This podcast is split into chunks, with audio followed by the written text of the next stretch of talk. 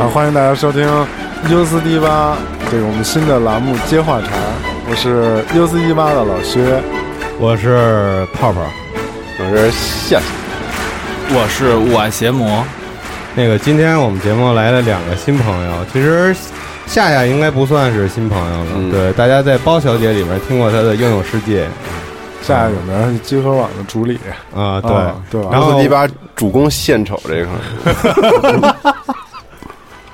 反正我觉得我今天被集合人包围了，我今天我觉得老李也来不了，我觉得势单力力薄，你知道吗？在我们现场的还有那个景儿给我们放歌，对嗯， DJ 景儿，介绍一下那个我们的新朋友吧。然后邪魔同学是咱们这咱对咱们这里边最专业的一个做鞋的，他他是是第一，一次来吗，其实他不是鞋设计师，对，他是第一次来，哦，他第你第一次来，对哦，看起来感觉有老炮儿的感觉，哎呦，哎，他师傅是嗯你的那个膜是哪个膜啊？膜膜还是膜？ 邪邪恶魔鬼哦假魔娃，啊，就是不是不是哦并什不么是膜的那个膜，哎，不是穿鞋的那鞋嗯哈，对，邪恶的邪假麻邪魔不就是有麻烦的意思吗？啊因为我爱麻烦。对，他是某个这个国内的这个相关媒体。非主流，对，哦，其实我想说，咱们这个每次我都要聊一聊咱们这个 O 这个 OP Jingle 的事儿。这这次就是七十年阅兵之后，听起来之后特有感觉，对，特带感。嗯，然后那个还是先聊聊近期有哪些热点吧，哪些事儿。哦，呃，这个 MGS 这个 Kanye West 的侃爷，这个自己说要竞选总统，疯大了邪二他这真是都成神疯仙了。了都。 对是对胡逼的吗？就是不是不是胡逼的，他那照片儿已经出来了，就是自己穿着西装，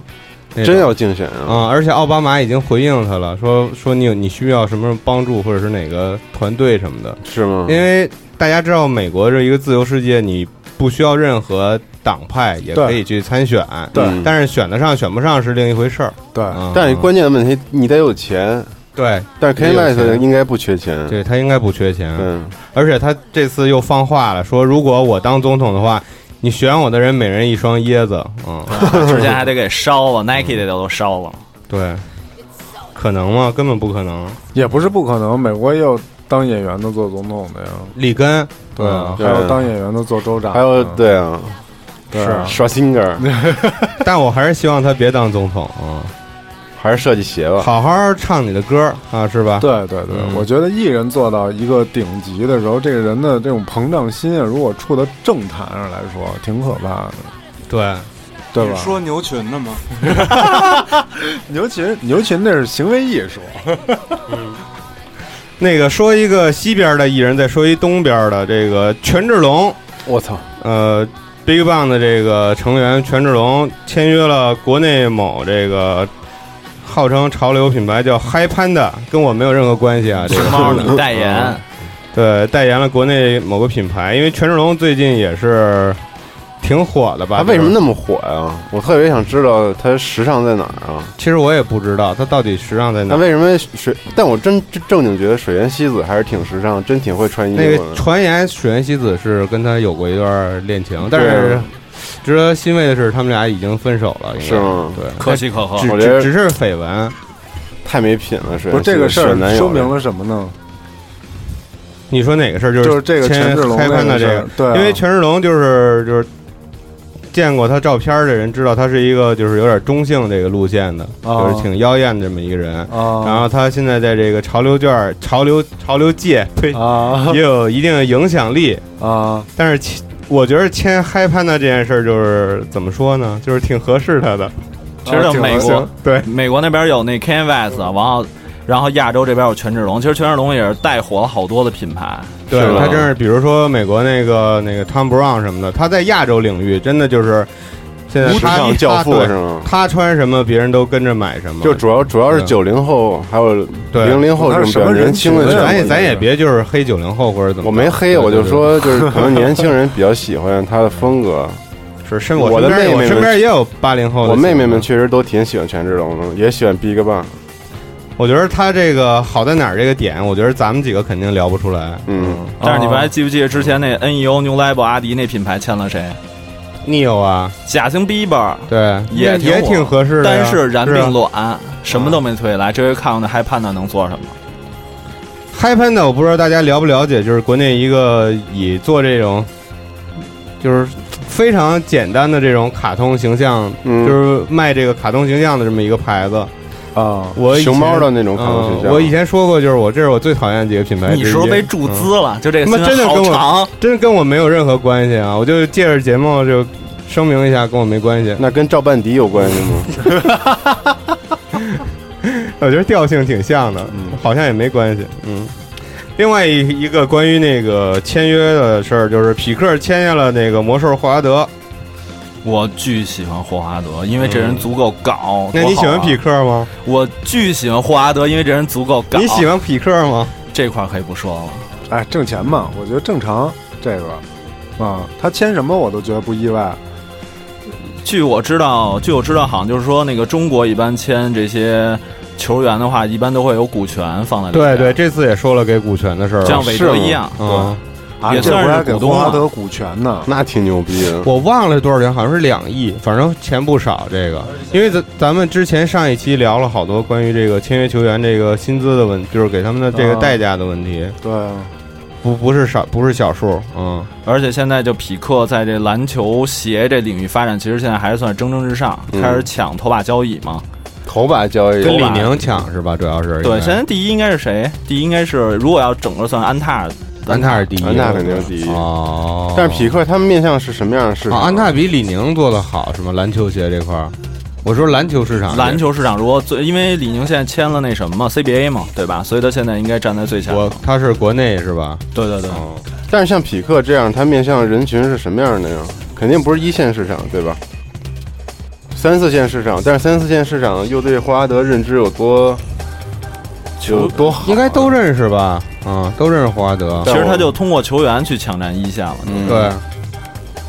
但我觉得真的就是会为了霍华德买匹克鞋的这人，我觉得也真的太爱这个如果他出超人，超人版本我肯定得买。啊。行，嗯，那你是真喜欢霍华德。呃，最后再说一个消息是，这个网球网球运动员安迪·莫瑞，在这个现在正在进行中这个美网、啊上面穿了阿迪的鞋，但是大家知道他已经签约 Under Armour 了，但他为什么穿了阿迪的鞋？因为他这个人一向是对自己的这个鞋和装备要求非常的高，所以他这次在比赛中上身穿了一身就是 Under Armour 的即衣使服，签约了代言，都对。还是依旧穿自己的鞋。对他是吧就是表示这个 Under Armour 的鞋不好。我操，这个钱花的太牛逼了。嗯然后那个个这个时候阿迪就借势发了一条 Twitter 说那个 You can choose armor or you can choose a weapon，就是嗯在借这个事儿来对羽黑毛那个 Under Armour。嗯，但是我觉得这个时候。Converse 应该说 We have weapon，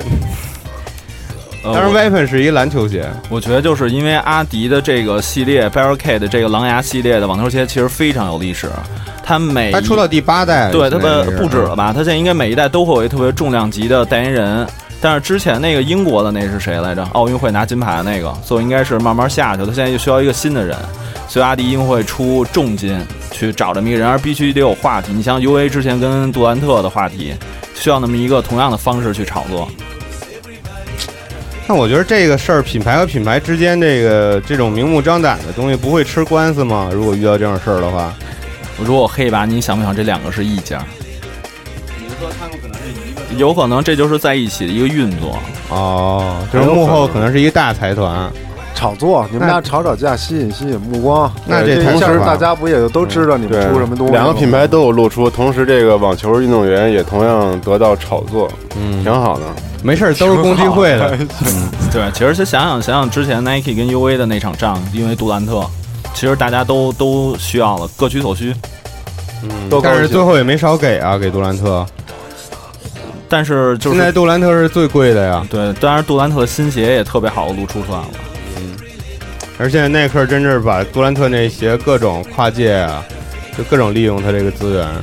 对，之前还还跟那团员号合作 Freeman 的那个对对对。行，然后那个关于热点新闻这块儿就这几条，然后我们还是聊聊今天这个话题是什么。因为前一段儿 U 四 D 八那个做了一个视频节目，叫《田径满不懂》。我哎这薛老师给说说这是讲什么的？这个事儿，这个事儿主要是乐视体育找的咱们，然后挺支持咱们的，让咱们说跟坏蛋一块儿做这么一个田径世锦赛这么一一档节目，然后嗯大家挑了挑话题，想对，了因为想前一段话儿题刚好是这个田径锦标赛嘛。对对对对，嗯就看我们这个节目，我觉得寓教于乐吧。反正就是因为我们讲了很多关于田径的知识，哦嗯，就是田径到底哪儿怎么好玩儿，然后这个田径到底创造了人这个能跑多快、走多远、嗯，跳多高，这个这个这个就是挑，就也是分析了一下人最后能到底能极能限够极限达到多少。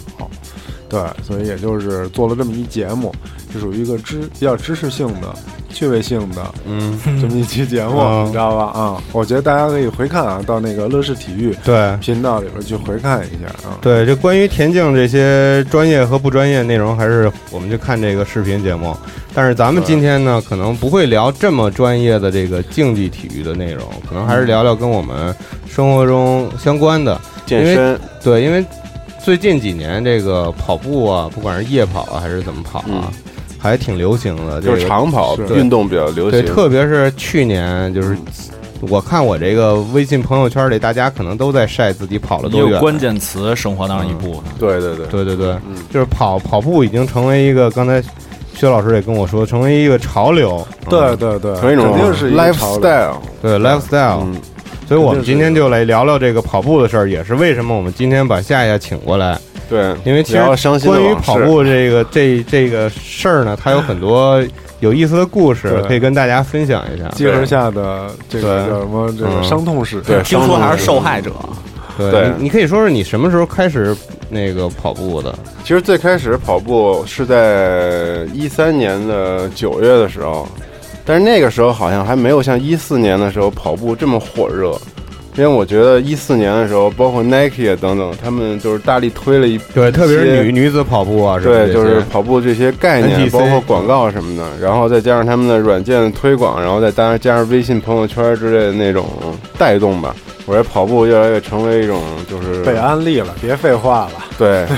就是而且它会带动，它成为一种社交的方式了。但你并不是被这个带动但起来的，我当时不是，因 为就是当你意时思，你比他们来的早是吧？对，你可以引领了那个潮对流是我我吗？主要是我引领了这个。但是他妈一一，年时候在厦 门，我跑步的时候，你我让我让你去跑，你根本不跑。对对对，嗯，你咱俩们俩跑步的主要目的还是在于减肥，对，但是我越跑越胖。对，其实我当时也主要是为了减肥，而且这个奥林匹克森林公园是一个特别特别对牛逼的对一个老百姓地方来说嗯对，而且是一个公共开放的一个场地，然后它里面有一个十公里的跑道。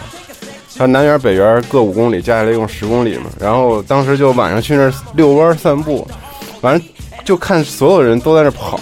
你你知道们嗯吗？这跑上用不用什么软件？用啊，就是 Nike 啊。对，一边跑一边画路线，其实也是一个玩法。就是苹果自带的那个 Nike Plus，不是不是，是你要专门下一个 Nike Nike Pro、啊哦 Nike Plus，哦，对，然后从那块儿开始，我就说我要不要试试，就是我也跑跑试试，因为从来没想过自己要长跑，但是确实因为那阵儿跟东辉他们咱们篮球不也不是也不打了吗？对，都伤了，对，然后就达到了就极限，就觉得还是得运动运动，然后当时我就去试了试，然后第一次可能跑两公里啊，然后就不行了，就太累了，然后然后过两天跑一三公里，就一点点给自己加，然后跑了大概有个半个月之后，我发现我跑五公里已经没有任何问题了。就你其实这时候还是在不停的挑战你的极限。对，因为跑步它有一个特别有意思的点啊，就是你在不断的跑的过程当中，你会特别明显的发现自己的进步。嗯，完了这种进步会特别特别强烈的给你带来成就感。其实也不是跟别人一块儿，也不是竞技体育那种成就感，它就是自己挑战自己的一种成就感。反正这种成就感会带着你一直不断的，天天想去跑步。其实这个是跑步上瘾的其中一个原因，我觉得是。完了，北京空气也不好，完了当时就天天刷那个空气质量，嗯怎么样？早上看，我操，今天天气好，不论怎么着，我晚上都得去一趟奥森，我都得跑一个五公里啊什么的，都得跑。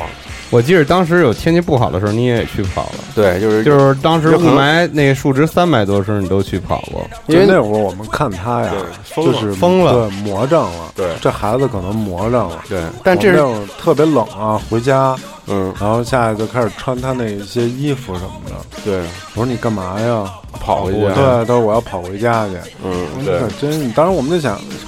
有病。穿的紧身的那种是吗？，对对对，穿但些是压缩在裤什么的，那个期间就明显感觉他瘦了很多，对，对可能不是瘦了，体重没变化，但是身体的那个肌肉结实就了，变化，嗯整个这是人都变了，而且人你知他道吗特别精神嘛，状态特别好。对对对，完了，这是有氧运动带来的一个特别好的一个好处。完了，其实成就感是第一个阶段的上瘾，然后马上迎来第二个阶段，嗯就是你会对大脑分泌的一种多巴这胺哦个多巴胺内啡肽内啡肽疯疯狂啊上瘾。，我刚想说荷尔蒙，其实是多巴胺。对，但是它好像是最后刺激出来那个，我也不懂啊，好像我们研究了一下，是是一种田径满不懂的时候研究了一下这个，是吗？对是跑的时候会高潮吗？对，它是类似有一你。种它多巴胺是导致你上瘾，嗯，啊，对对，叫 running high，对，但是 running high 其实它对分泌一种还真快会高乐，潮，对啊但这种快乐好像是内啡肽，就是两啊啊种这东西都快有呃刺激。上上瘾是因为多巴胺这个多巴胺嗯，对对 对，然后它快乐是因为内啡肽，对，这个是特别特别神奇的一个感觉，因为那个时候，因为跑五公里已经没问题了嘛，然后我觉得我操，那就直接跑十公里吧，你我直接跨到我都10公里嗯没有六公里、七公里这种过渡可能，然后我就用我跑五公里的速度，然后当时就去尝试跑十公里，然后我就发现会在跑到六到七公里的时候，你你是体能到达一个极限，对，但如果你咬牙坚持住的话，你会发现就扛过了那二十分钟或者是十分钟，你就会特别神奇的迎来一个就是假高潮，不是高潮，就是突然间你就之前的所有疲劳全部消失，就真不累了，是真不累了，就是特别高兴，而且就是你会，我都当时都有一次笑出来了，就是因为我操怎么那么轻啊，刚才那么累，现在我一点都不累，然后就充满了什么那种都力量那种感觉，操太对，所以说你在太牛逼了跑步上这个什么肌肉酸痛啊、累不累啊这些，就从来没有成成为过你的问题，是吗？它有问题，因为它有几个阶段，因为长跑都是有体能的阶段，它它有一个波形的，其实是，对，不论你跑特别长马拉松，或者跑十公里这样，它都有。比如说你会在两公里、三公里的时候挺累，然后可能五六公里、六七公里的时候，你会迎来一次比较平缓的习惯性的一个一个一个区间，它是这样的。然后但是当分泌了那种神奇的多巴胺之后。对，你就会觉得我操，跑步原来这么有意思。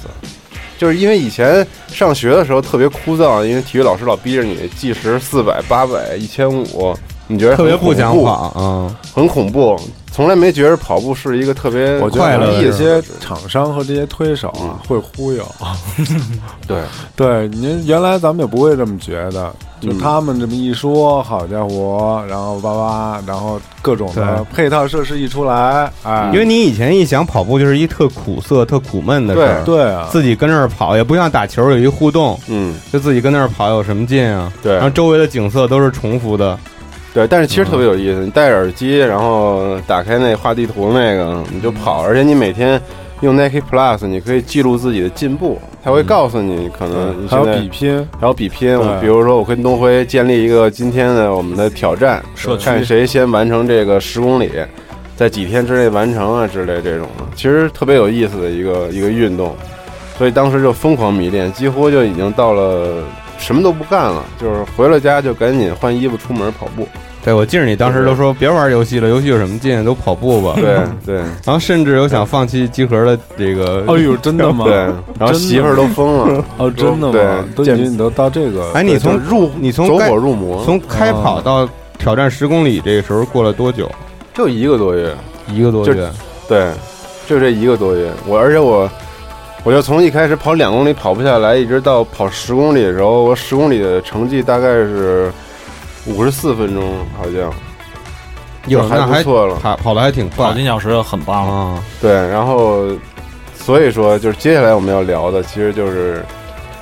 不要像我这样跑步。对，你要说 说你这一个月左右挑战十公里之后，后后面给你的代价是什么？就刚才说两点，第一个成就感，完了第二个是因为有内啡肽的分泌，然后快这乐这两种都会让你特别上瘾。完了还有一个就是我觉得年轻人嘛，都喜欢玩装备，你知道吧？装备控，装备样儿控，啊不论玩玩什么运动都想买装备，就像我们打篮球的时候一定要给自己买个好的篮球鞋，对吧？是一个意思。那跑步作为运动，它肯定也需要一个好的装备，其实就是普通那种鞋，就是可能你不跑步，人家里不会备一个跑鞋，然后在那个时候就开始去网上查。说哪些跑鞋会适合自己，然后去各种专业的跑步论坛。然后我记得我当时怎么选跑鞋，当时我在网上下载了一个一个 Excel 表格，然后那个表格特别牛逼，它里面有好多函数公式，完了你可以把你的数据输进去，比如说你的身高啊、体重 啊，完了你跑步的跑龄，就是你是刚开始跑步还是怎么样，然后它给你推测出来一个你适合买哪个品牌的哪一个鞋，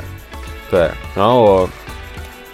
当时就选的是那个，因为我八十公斤嘛，所以不是那种特别轻的，然后适合他说我适合缓震好一点的。完了就买的是那个艾什克斯的 Kinsey 金星三代，啊应该是 Nimbus Nimbus 系列的 Kinson，还是一新的这些对，是一个新的，反正是三代。然后当时那个是可能是艾什克斯里面就是最顶级的那个跑鞋了，然后外形也特别夸张，对，然后就一直穿着那个鞋跑步。下血本了，那双鞋应该还挺贵的呢。那双鞋当时刚出的时候是一千六，好像，天啊，这是我刚出的时候就买了。然后但是后来发现这双鞋给我给我毁了，其实，对，反正所以跑不好就怪 鞋。哎，对， 对，这我就直接说下去了嘛。你就说吧，你就你说说吧，因为我想说你对这个跑十公里这代价是什么？对，我想跟大家说说这个，就是怎么说盲目运动的代价，其实就是受伤，就是就很多人说跑步这个运动，就是怎么说呢，就是跑步就是百利为伤膝，哦，就是说跑步对哪儿都好，这是真的，这是确确实实的。对但是心肺啊，对肌肉啊，对，对这些都特别好，但是唯独有一点就是特别伤膝盖。但是膝盖作为关节来讲，它就是最难康复和对，就是治愈的这么一个一个东西。基本上，如果你产生损伤，就很难恢复了。这对是关节因为儿，它不过血，对，这是关节病症的没一什么个肉，特色。对这块儿没什么对肉，没有肉，也没有什么血管儿嗯，，对，没法把这个营养给你输送到这儿，对你知道，吧？所以，说关节的伤痛是影响运动员职业生涯的对对，最可怕的伤病。然后跑步是怎么伤膝盖呢？我当时买那双鞋之后吧，我觉得这玩意儿减震嘛，牛逼，对吧？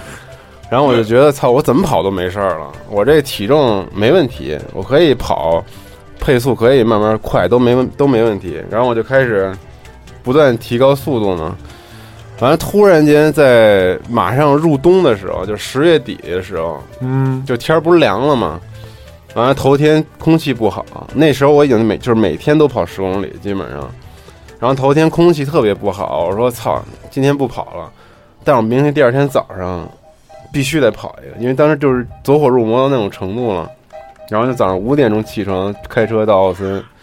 然后就，而且那个时候还有一点，我就不怎么热身，你知道吗？因为那时候对自己身体有信心，觉得没问题，因为这么长时间都跑过来了，然后就感觉这一个月也没怎么着，没怎么嗯着，就是特好，身体状态特别好。完了我就去跑，然后跑到八公里的时候，突然间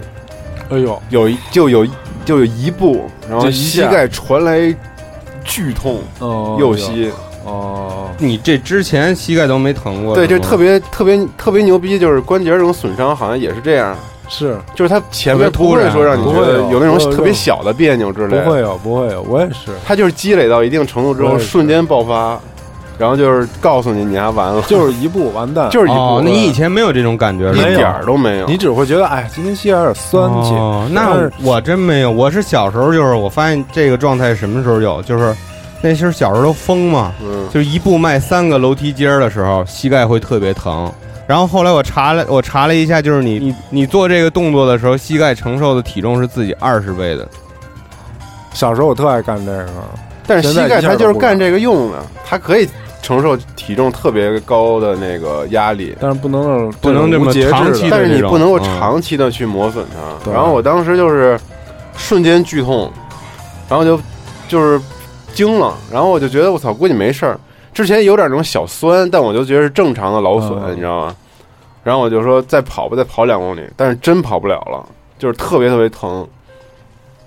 小然后酸其实就是说明你这个韧带啊，已经没有太大的拉力了。嗯，肌肉都僵硬了，你知道吗？等到你再一直这样小酸小酸的呀、它就完全失去这个拉力了，就不保护你这个膝盖了，关节了，你知道吧？嗯关节这个叭一下，它就磨上撞上 了。又懂了，我这个操，久病成医， 对就是久病成医。对，咔啪一下，一下就咔啪了，你知道嗯吧？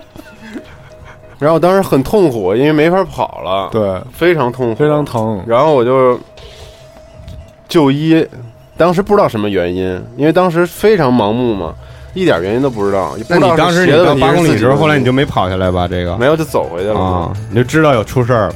然后后面我再尝试去跑就没戏了，只要你跑跑个两三公里，必必须开始疼，就是那种特别疼，就是你每往下踩一步，那膝盖就特别特别疼。你后来不是跟我说你走路都疼了吗？，对，就是特别严重的时候走路都疼，然后我就去医院了。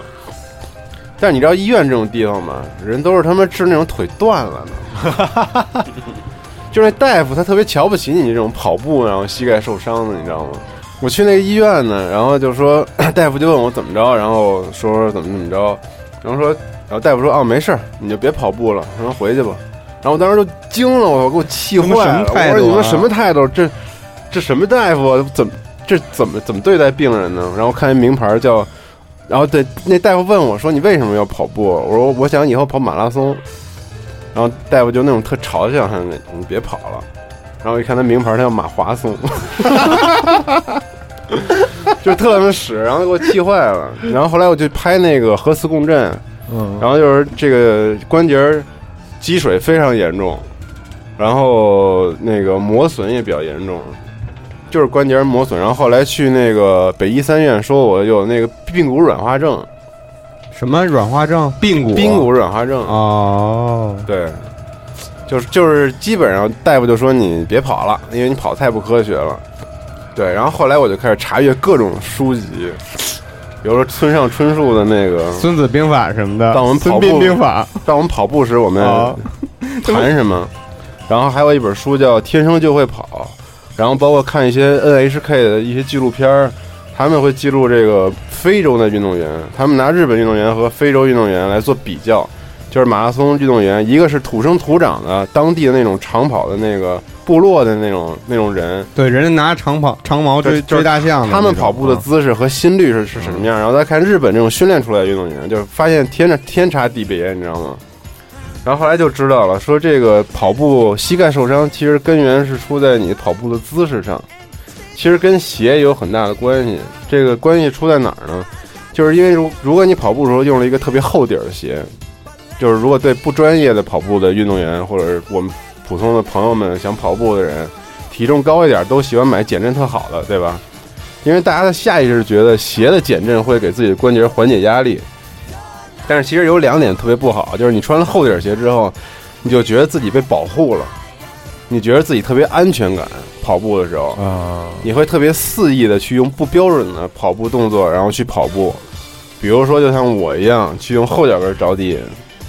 然后当时嗯你为什么用后脚跟儿是舒服吗？这是就是不不良习惯，可能以前跑步就觉我得跟你说是什么啊心态？我买了这鞋，这鞋减震好，这底儿这底儿结实又软和，对我没有就什么牛逼伤我害怎么就跑都试一下行就跟你特别喜欢拿那个那个电子表跳到水里边试它那个对。它那个能不能进水，这种对心态是一样的。哎但结果你知道试吗着试着就养成习惯了。对，但是那是一个电子表，这个是你的膝对盖。，但是其实嗯也不是说是这个鞋让我养成习惯，我本身那个也跑步习惯就是这样的，嗯，你知道吗？所以，我们在田径满目龙里边也是讲了一个概念，嗯，这个就是在咱们这次世锦赛里边有一个人是赤脚跑的。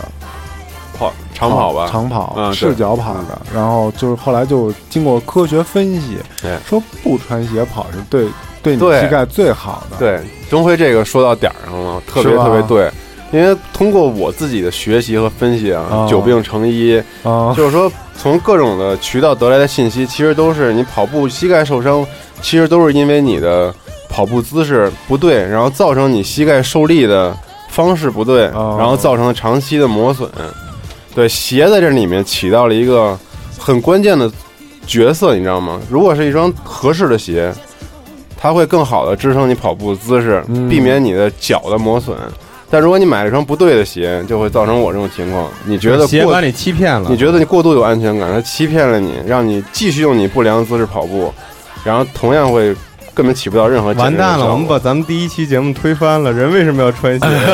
对，不穿鞋是为了保护脚，它是为了走路。我们现在说的是啊，是对专业跑步这一块儿来说，对啊对对，因为对我们一般说说白了啊，一般的朋友啊，别看着那些人跑长跑，就真嗯的你真的不是他吗？对，别追求这对个，自己循序渐进，慢慢来，先从这个长走开始。对对吧可以先从长走开始。对你先走个十公里，咱不说你跑十公里，你先走个十公哎里，走走十公里也挺累对，的，其实挺嗯累的，走对路是最最好的一种对减肥而的方式。且你这个心脏啊什么的也对也是对也能适应。对，啊对所以我们今天就要聊这个这个，我们今天这个节目包子皮儿过后，嗯嗯，刚聊到鞋这个话题，对对啊，但是已经说穿鞋没什么用了。对，但我就是抛砖引玉嘛。但是我就是后面我们可以让还是必须得穿邪魔给大家讲讲这个对对对鞋对，但我还没说完，你来听听我把故事讲望闻问切，先嗯啊听。啊啊，对，然后为什么我要讲到为什么了？这个为什么就是当时我买那双 Kinsey，这双鞋鞋底儿非常厚，然后它减震后跟儿减震非常好。这个后跟儿减震，我觉得简直就是他妈的鞋设计界的一个一个圈套，因为其实人在跑步的时候，就是有一特别简单的方式能够告诉你正确跑步姿势是什么，就是你把鞋脱了，你光脚跑一个试试。然后你你注意到自己光脚跑步和穿鞋跑步姿势一定不一样，因为人在本能情况下，光着脚跑步的时候，绝对不会拿后脚跟着地，他一定是会会拿前面这个这叫什么骨，我忘了，就是最大的那块肉垫儿，啊其实就跟那个猫科动物一样，是拿前脚掌着地嗯来进行奔跑的。嗯然后后脚跟着地，这是一种特别不好的方式，因为对因为人们经常穿鞋走路，所以他们养成了这样后脚跟着地，再移动到前脚掌，再离开地面的这种方式。所以有很多人就像我一样，跑步的时候会用后脚跟着地，完了这样就会给大膝盖带来两次的压力。你后脚跟着地，它会对膝盖有一次压力，然后当这个重心移动到前脚掌的时候，会给膝盖带来第二次压力，而且这两次受力的位置是不均匀的。但是你如果你前脚掌着地的话，其实就一次，对，那就是说前脚掌，抬你起来如果就打 OK 了小走路就是前脚掌着地的话，嗯对你的膝盖会有很好的帮助，是所以你应该穿是上啊高跟鞋。是嗯，吗？对是这样是吗？就如果你那就是光着脚跑步高，跟鞋膝盖不会受不会受伤。说，那不会说这个前脚掌着地会把前脚掌走坏吗？呃，其呃也有有那个足底筋膜炎是因为这个造成的，哦对，其实就是都有关系。但咱们就是说这鞋的问题嘛，嗯因为那跟鞋关系不大，但这跟鞋关系特别大。哦，所以我那时候看了本书叫《天生就会跑》，里面那个作者其实就是他，也是因为受伤病的困扰，他就特别想去调查那个在南美那个部落还是叫什么什么里面，然后他们那些人就是跑的可能比马拉松运动员还快，因为他们在部落里面有一个习俗就是奔跑或者比赛狂欢，就是跑。而跑一百公里什么的，然后他们穿的鞋都是凉鞋，哦，就拿橡胶绑的那种凉拖鞋什么的，就穿着那种鞋跑。自由但是他们没有人受伤，哦，所以那本书就是告诉大家，那个 Nike 什么那些很多这些东西都是圈套，其实就是欺骗了很多不明白的消费者。 但我觉得咱们这节目也可以批判一些品牌啊，但是 Nike 很好，因为他在他在意识到这个事 情没事，之后咱，下期以后再也不做鞋了。他意识到这个事情之后，他出了 Free 系列啊。对， Free 嗯系列其实是为了这个真正更更更好的跑步其实而我诞生觉了得一个系对列。其实我觉得这些都是科技发展和这个科学进步的产物，嗯不慢是慢地人会越来越依赖科技。慢慢它就这科技也是慢慢贴向人嘛，嗯，就是越来越，你看这现在这鞋越越做越薄，越来越贴脚，越来越像这个一个袜子一样在你的脚上面，所以这个也是它一个进步嘛，我觉得、嗯是吧？对，我所以也不要黑人家，我觉得慢慢的随着科技进步，可能还有更更有意嗯思的鞋，所以我们今天聊一聊这这个鞋的这个对，这块儿这是怎么回事儿？嗯现在这鞋到底是发展到一个什么地步了？啊跑鞋这块儿，对大家应该怎么科学选择，不要像我一样盲目的选择。对，那么只能让邪魔来回哎答这个问题。 这这话茬儿就丢到我这边了。我觉得其实就是因为啊，鄙人跑过一次全程的马拉松，全马啊哦42全马四十二点一九五。虽然成绩很差，但是坚持下来。我因为当时跑之前，我印象特深刻，是因为有教练带。教练带的时候，刚开始的时候，并不是说带你去走楼下跑圈儿里，不是那样，就是先让你教你方法，先把你带到健身房，跑步的事儿什么东西都不提，就是先练腿部肌肉和上身肌肉。其实有人可能觉得上身肌肉可能对没有什么，因为跑步只用了双腿嘛，上身肌肉没有什么用，对吧？其实你上巨有身用对还得跑摆步的臂时候，呢，摆臂你身上的一些赘肉或者什么的话，就是会增加你的晃动。嗯这就为什么就是你可以看到为什么有那么多人去穿压缩衣，压缩衣其实就是为了避免你肌肉的抖动，然后让你损耗不必要的一些能量，或者稳定你的身体用的。对，紧身裤原来不只是为了挡蚊子其用的，实刚才忘说了，其实跑步受伤还有很大原因，其实是你肌肉的，就是哎，性能不好造成的，也是一个一大原因。这就刚才说我要给送到嗯健身房，其实就是举杠铃或什么，就练你膝盖的这个承受能力。对，如果你单单靠一个膝盖去承受，知道就那个咱们说半月板什么，直接去冲受力的话，总有一天会把它割碎的那一下。所以腿部的肌肉群能够帮助你去有一个缓冲的作用。所以其实，在比如说一公里、三公里、五公里，直接就上去上十公里，可能你身体只能现在先承受五公里，对慢慢慢慢往上上。就突是然间一下，可能因为刚才说就是分泌什么内让啡你哎肽、内啡肽，让你多让巴胺，让你就是让你飘起来，但是就你可能就是身体当中在那个时候感受不到身就是膝盖部位的疲对劳，，感受不到，但是你一直兴奋跑了的时候就磨损，最后是造成的，你对没法儿尤其是膝盖周遭的这个肌肉群特别关键。如果你的肌肉群特别发达的话，其实能给膝盖特别好的支撑，就是你可能会推后你因为姿势不好受伤的时间。对不起，然后下面说对 鞋子的一些，对吧？其实现在就是能够看到，就是因为跑步这个这个习惯已经养成，大家都比较关注跑步，所以跑鞋呢也就成为了大家一个关注的核心，怎么去选跑鞋？咱们其实可以看到分好多种，就是缓震，对吧？对稳定型，稳定系、嗯，避震系等等、嗯等等，其实它就是还是适合不同的人，就是也适合你不同的脚型，适合你不同的体重。它是跟这个根据这个来分的，所以说它不同品牌也会做很多不同的类型的跑鞋，对它也会出相应的不同的科技。其实刚才之前说那个前后掌跑法这个问题，其实就是咱们看到，其实现在市面上比较多，比如 Nike 的跑鞋会把 Zoom 放在前面，放到后面，前后都放。其实它是有一定起到作用的，就是它并不是说不让你去用后脚跟儿去着地，不让去后脚跟儿去跑，它是在不同的时段，但是。基本上我们当时受训练的时候，还是要用前脚掌或者足弓直接就是冲击。就像刚才说到，其实咱们看猫的那个猫科动物那个足部，我不知道那块儿特别长那块儿怎么说，就是其实我刚才就想说了，就是为什么只有人会脚后跟儿着地？你像猫科动物为什么不着地？因为他人们那不穿鞋，人家就没有脚后跟 儿，不对，猫就没有脚后跟儿。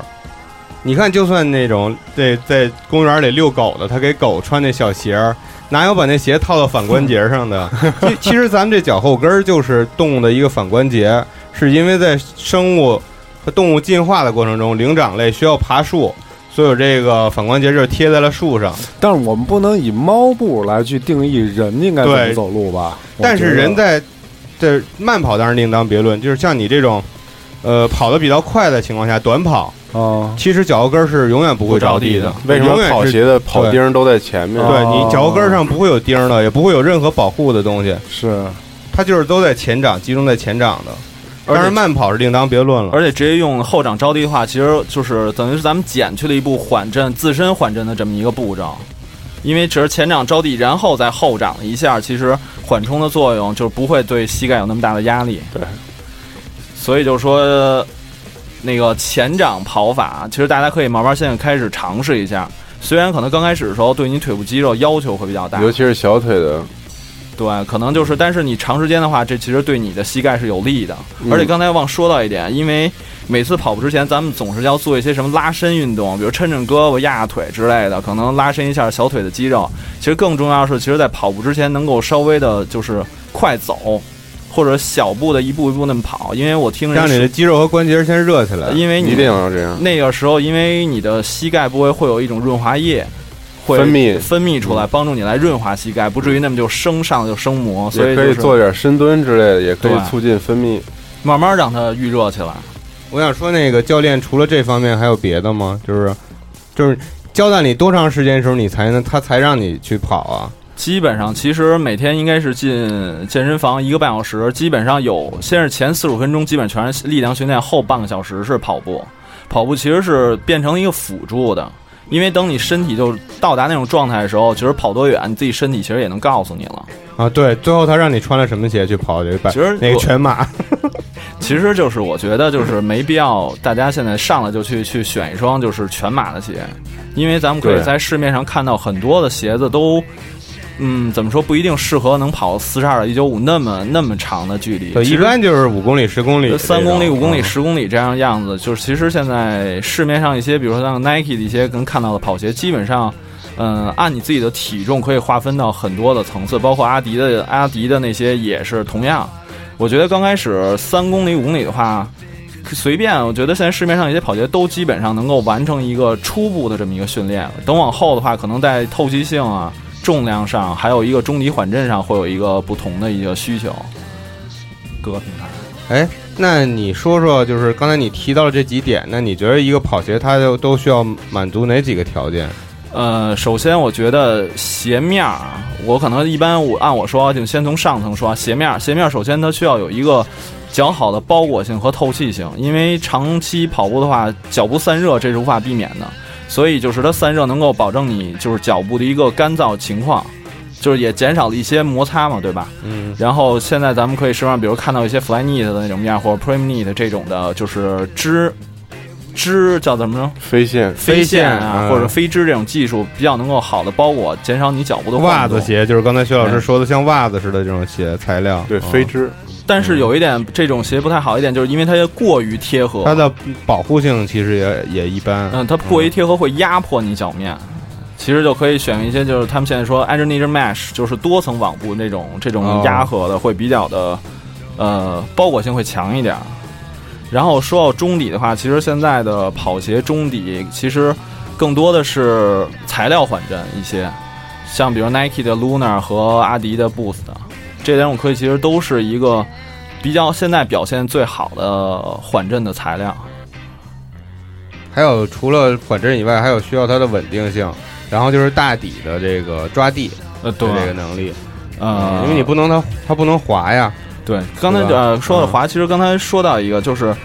呃，咱们有时候跑步的直接用后脚掌着地，有一点不好，就是能够引起就是脚部的晃动，晃动的话就完全就等于说让你自身也会需要一个力量去调啊整它，对，这也就自是稳定稳定嗯哦的问题。对，也需要稳定稳定性跑鞋就就出现了，所以就是一个前脚掌着地，而且它你可以看到稳定性的。呃，稳定性跑鞋的前掌会有一个特殊的设置，可能前掌会宽，加重你就是左右稳定的这么一表现。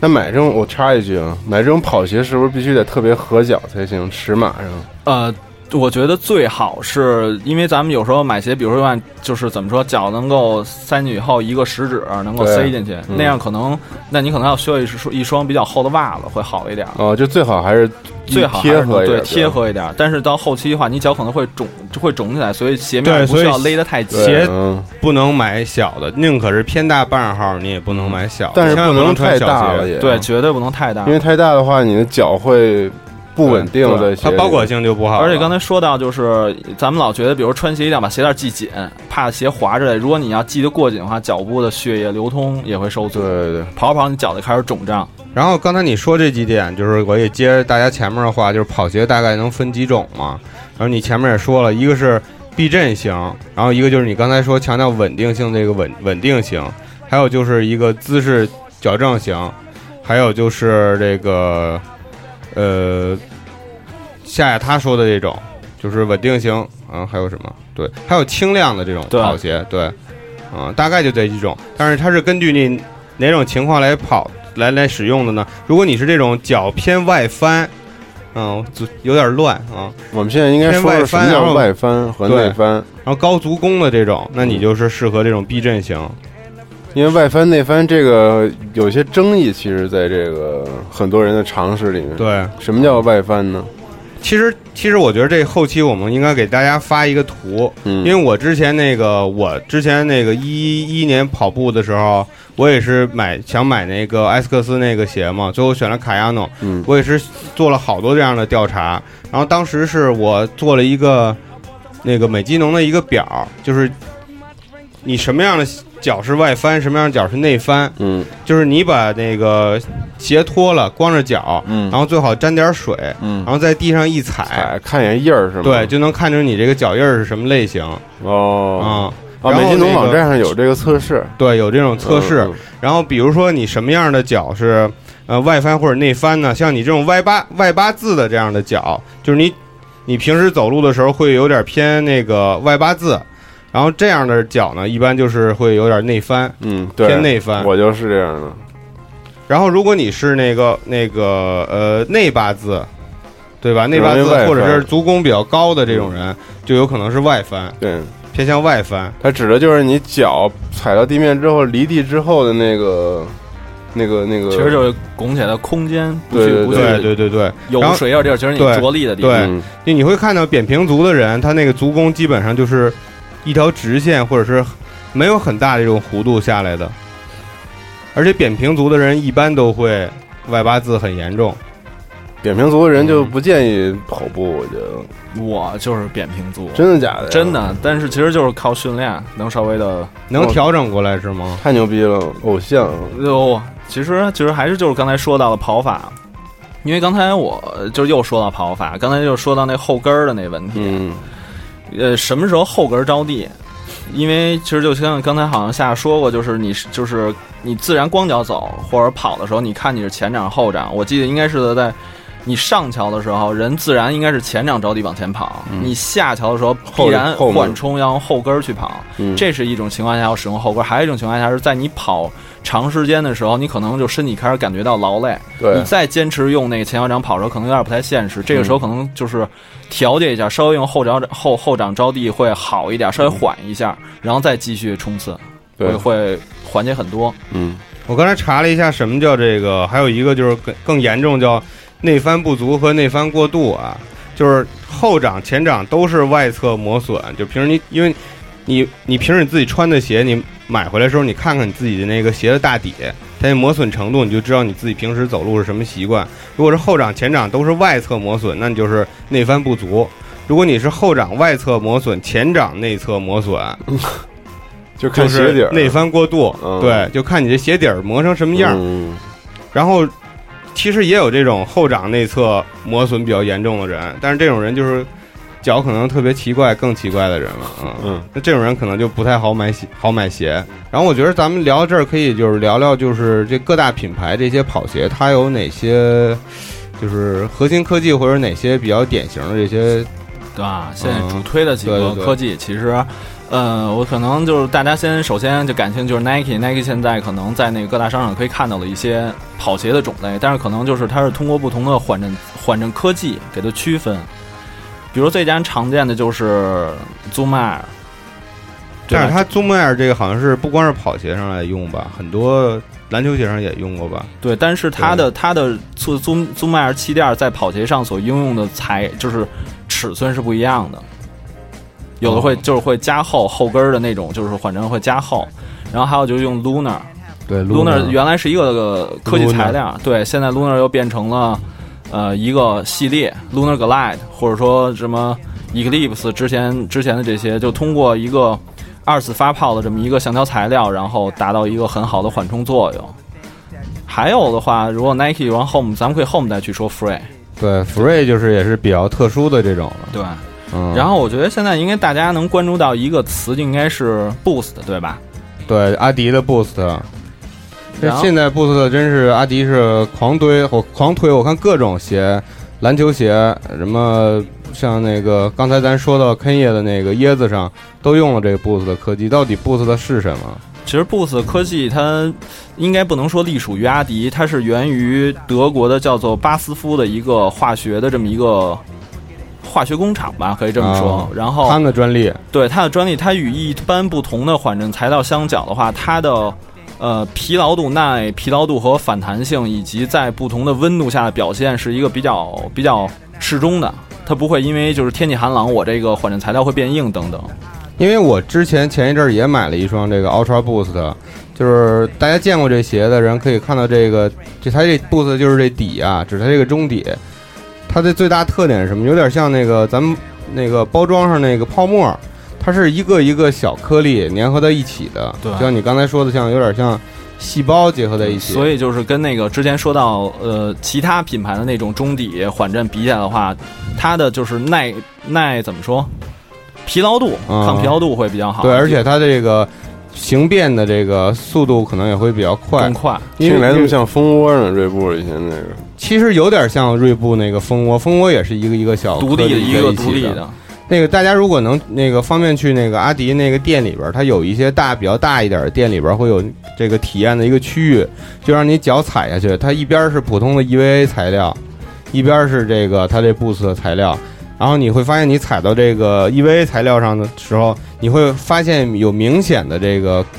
地方有些坑就深，有些坑就浅。但是你体跟你这个体重和你这个脚的形状也有很大的关系。但是你踩到这个 Boost 的时候，你会发现这这个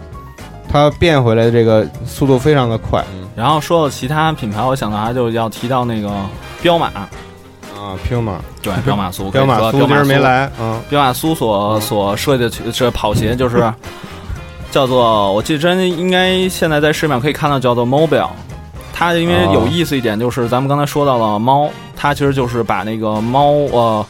猫科动物的这种那个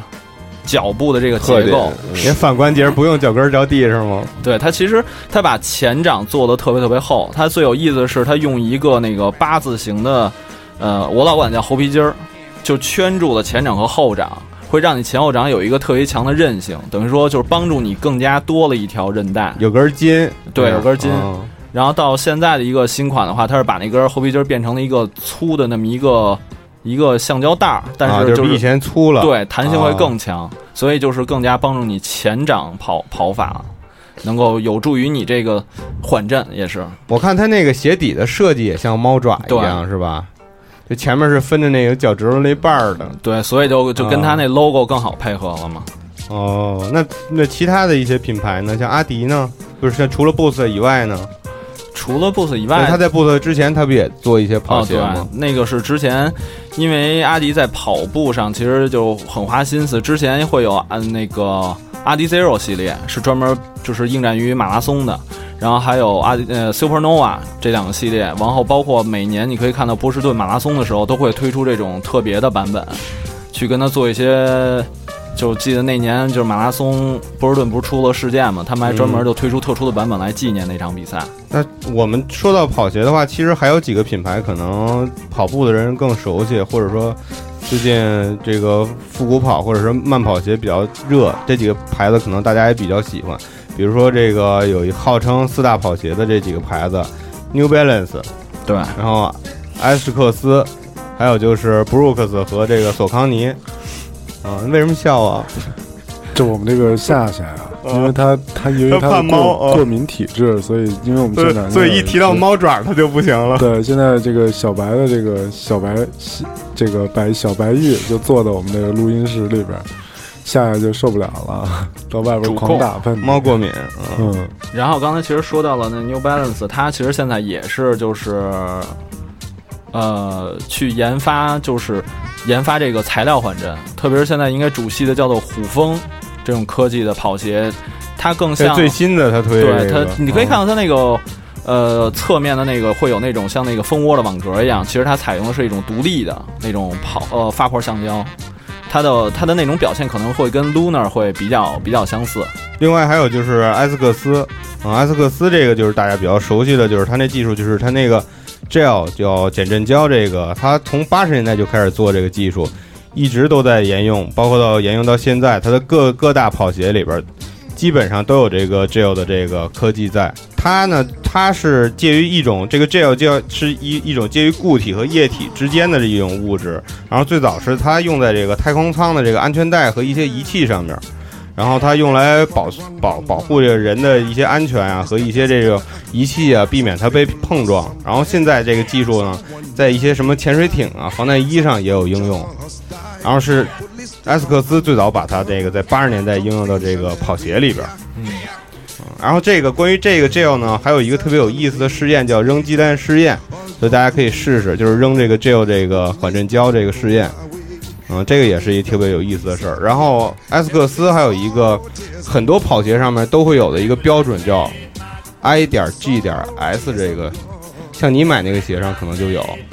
IGS 这个东西，包括像我之前提到的卡亚诺这个跑鞋上面都会有这个标准。这个是其实是不是一项这个呃科技，它是一个标准，它是会满足一些减震、抓地、透气性、灵活性、轻量化、耐久性和稳定性、包裹性这八大基本性能。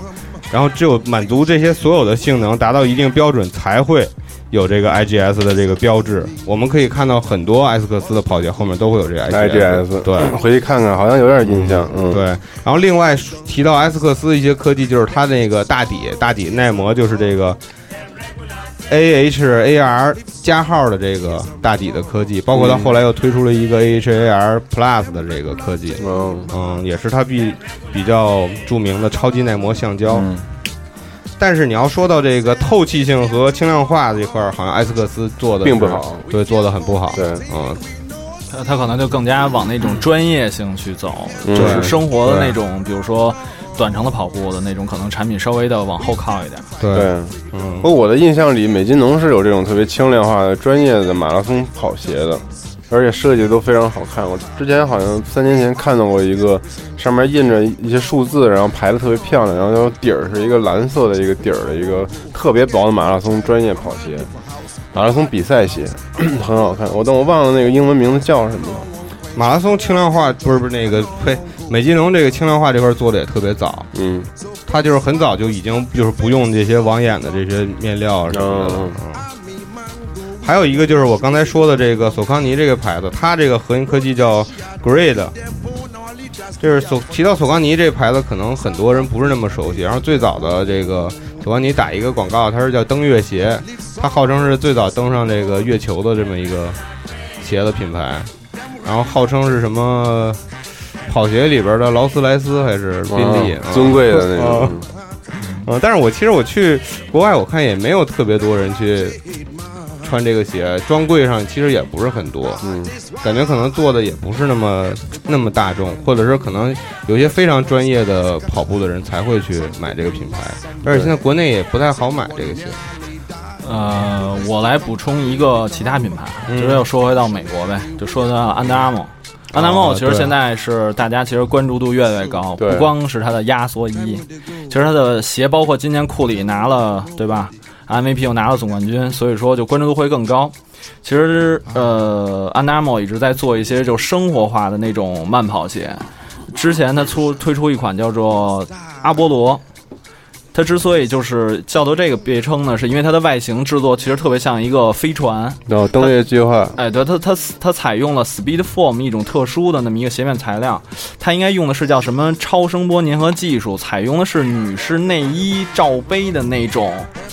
嗯，那叫什么来那着？不钢圈吗？包裹性哎不不不那个它那曲线的那种制作方式，等于说就是说用这种那个，啊，就是曲线做的特别平滑，啊就按照对你的那个脚趾包裹的特别好。做出来了。哦，就是一二三几个脚趾往上那么做出来，几个所以罩就杯对贴合的特别特别的紧密。然后那双鞋采用的是，我记得是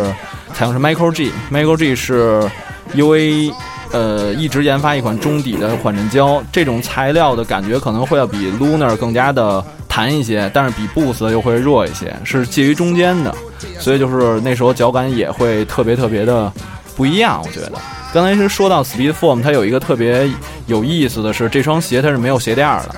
啊没有鞋垫，，对，因为它的是从脚后跟那块儿直接是一体式包下来的，完全就是贴合在你的就是脚后跟儿包住，那它这还得是那种三 D 的这种设计，哎还还挺不好做。就就啊，包括今年其实也推出了新的一个次世代的产品，也是其实采用同样的这种科技，但我看可能就换了一个配配色，哦，这安达 armor 这个品牌真是最近真是。要火，啊、不是，它已经火了。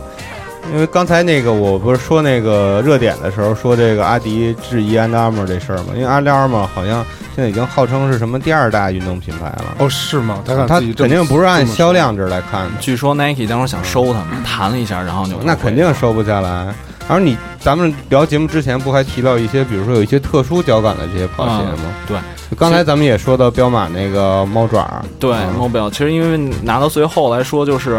呃，我发现越来越多的人喜欢穿着 Free 去跑步，Nike 对对 Free，对就终于这种说 Free 这了种这种嗯类似的那种超轻的那种跑鞋，可能。呃，我的感觉啊，可能我个人建议是，这种鞋可能没法跑过长距离，十公里开外那种的话，可能并不能应对你的需求。它可能更多的是，五点零也不行吗？我觉得也不行。啊，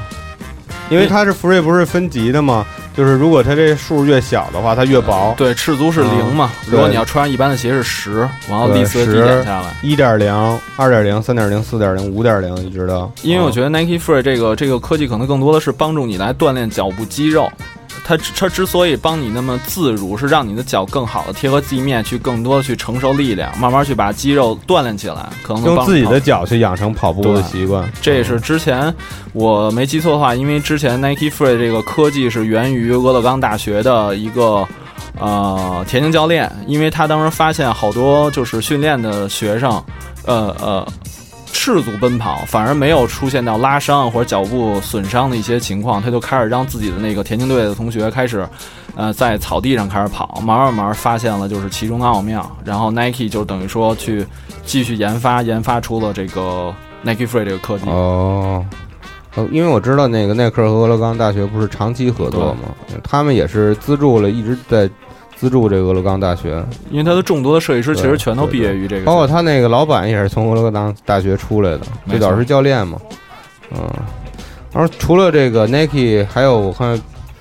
呃，市面上比较常见的就是 Vibram 那五五指鞋，嗯、对吧？五指鞋对？吧？五个脚趾头分开的那双鞋，对，这这、嗯这双鞋我当时也试过，但是对于我来说，我还是我觉得还是需要训练才能穿上那双鞋，因为我觉得它的外底真的太硬了，可能没有任何的缓震功效。但是我其实我觉得那个鞋是更适合做这个 trail，就是越野跑对对对，这个领域的。但那个鞋，我觉得它也有一个功能，就是在你就是跑步姿势还不好的时候，让你去找一下赤足的感觉， Vibram，对那个 Vibram，是、那个然后五指感鞋觉一下你跑步的时候的脚脚着力的位置等等，因为那个会很明显的感觉到。对但对，这也是它称作训练鞋的一个，我觉得是一个一个原因，可能但确实每年的什么半马、全马，真的有人穿对着穿跑这个全程跑。啊，每年半马、什么全马还有光脚跑的嘛。对，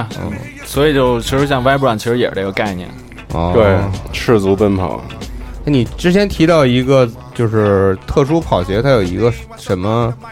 就是好玩儿是吧？呃，对，其实就是不同的体验是吗？，对，我觉得其实像 Nike Free 这种，还有包括某某 Bell，还有之前咱们刚才说到 Vibram，其实我觉得是更多的是多了一种跑步的感觉。它并不是再像原来一样，所有的缓震全都依靠你中底，更多是让你去跟那个地面去能有这么一个回馈，就让你慢慢的通过这些鞋不同的触感，能够让你增加这么一个跑步的乐趣。跑步不不简单是一个就是锻炼体能，包括也锻炼你双脚这么一个过程。就是跑步已经就是能够有玩儿的玩法有很多了，现在。还真是。那我应我觉得这种鞋可能适合我，因为我现在特别懒，我就是没有这种跑步的欲望，我就完全没有照下它这个。就我当时跑的时候也没给我激发出这个潜能，我可能需要买一个这种鞋。对，所以其实反正跑鞋嗯其实当中有很多有意思的这种科技的东西，比如像阿迪之前，比如跟那个呃保时捷合作的，对吧？嗯那种特殊的感觉没有体验过，说明跑步能够给你不一样，对吧？跑步能跑出那个开保时捷的感觉。还有声响，还有还有声浪 嘛。哦啊、行。其实咱们聊这些都不是真正田径赛上那个这些专业运动员上穿的，这短跑他们短跑他们自己穿的。嗯，而且现在除了这些专业跑鞋以外，你像以前的复古跑鞋，这些复古慢跑鞋也慢慢的跟一些潮流啊，一些这种生活化的来相结合，嗯，越来越多的。比如刚才我们提到的各个品牌，他们都在做一些生活化的产品，虽然也是叫着跑鞋的名字，但是大家不会真的穿一双什么 New Balance 五七四或者什么九九八去穿着它去跑步。也有人我看那个之前我那个查资料的时候，也有看说那个我穿那个九九八能不能去跑长跑啊什么的。所以我觉得好鞋还是得自己根据自己的那个实际情况来选择，对是吧？我之前也没有这种想法，刚才听你们说，我就觉得以前都穿着那个是不是应该去乔丹蘸跑点水测一下自己什么脚，啊？然后在网上找找什嗯，发美现津浓是六那针个儿网站就可以，么啊？美津浓那个主页就可以。哦对嗯他那主页还挺详细的，对对对，有一个嗯测试的一啊是个吗，对对，有一个哦然后他会最最后得一个结论，你嗯是什么样的脚型？哦，行，然后那个嗯关于跑鞋，其实我们就说这么多，因为以后还有更多的东西可以跟大家慢慢说，可对能每个品牌我们都可以单拿出来给大家讲一讲。对对嗯，对，今天主要是呃步入这个跑鞋这个领域，对，啊，然后粗粗的聊一聊，然后之后可以我们再细细的聊一聊。嗯对对对，对，还是希望大家能够科学的选择自己跑鞋。 我觉得这期节目做完了，最大一个就是我们的目的是什么？就是让你知道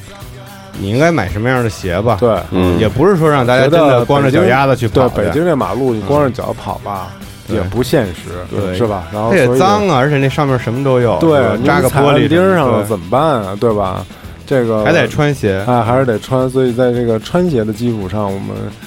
呃根据自己的情况来选择。今对嗯天我们就是聊一聊你有什么样的选择，这些方方面面的啊。，对哎，大家可以根据自己情况来去对，来去选择自己的喜欢的跑鞋，千万不要成为下对一个夏夏。然后适度的参加运动，嗯，嗯是吧？啊、是行，我们今天也特别感谢我们今天的嘉宾邪魔，啊，对我觉得邪邪魔魔就是很科学的跑步方法，他嗯对都对他都对知道，大家可以跟他多多交流对一下。而继且续一块儿跑。自己也跑到这个马拉松全马跑到了这个嗯嗯跑到这个比较好的成绩，嗯，这马拉松有没有十分之一马拉松什么这种选项？十分之一马拉松，少儿马拉松我就就跑一没个，法没法往外说了，有点丢人。行吧？那咱们节目今天就啊，先到这儿了对。呃嗯更多的相关资讯啊，大家请关注我们的接话茬儿，好吧？嗯啊，然后有什么问题啊，可以跟我们交流啊，也可以跟我们那个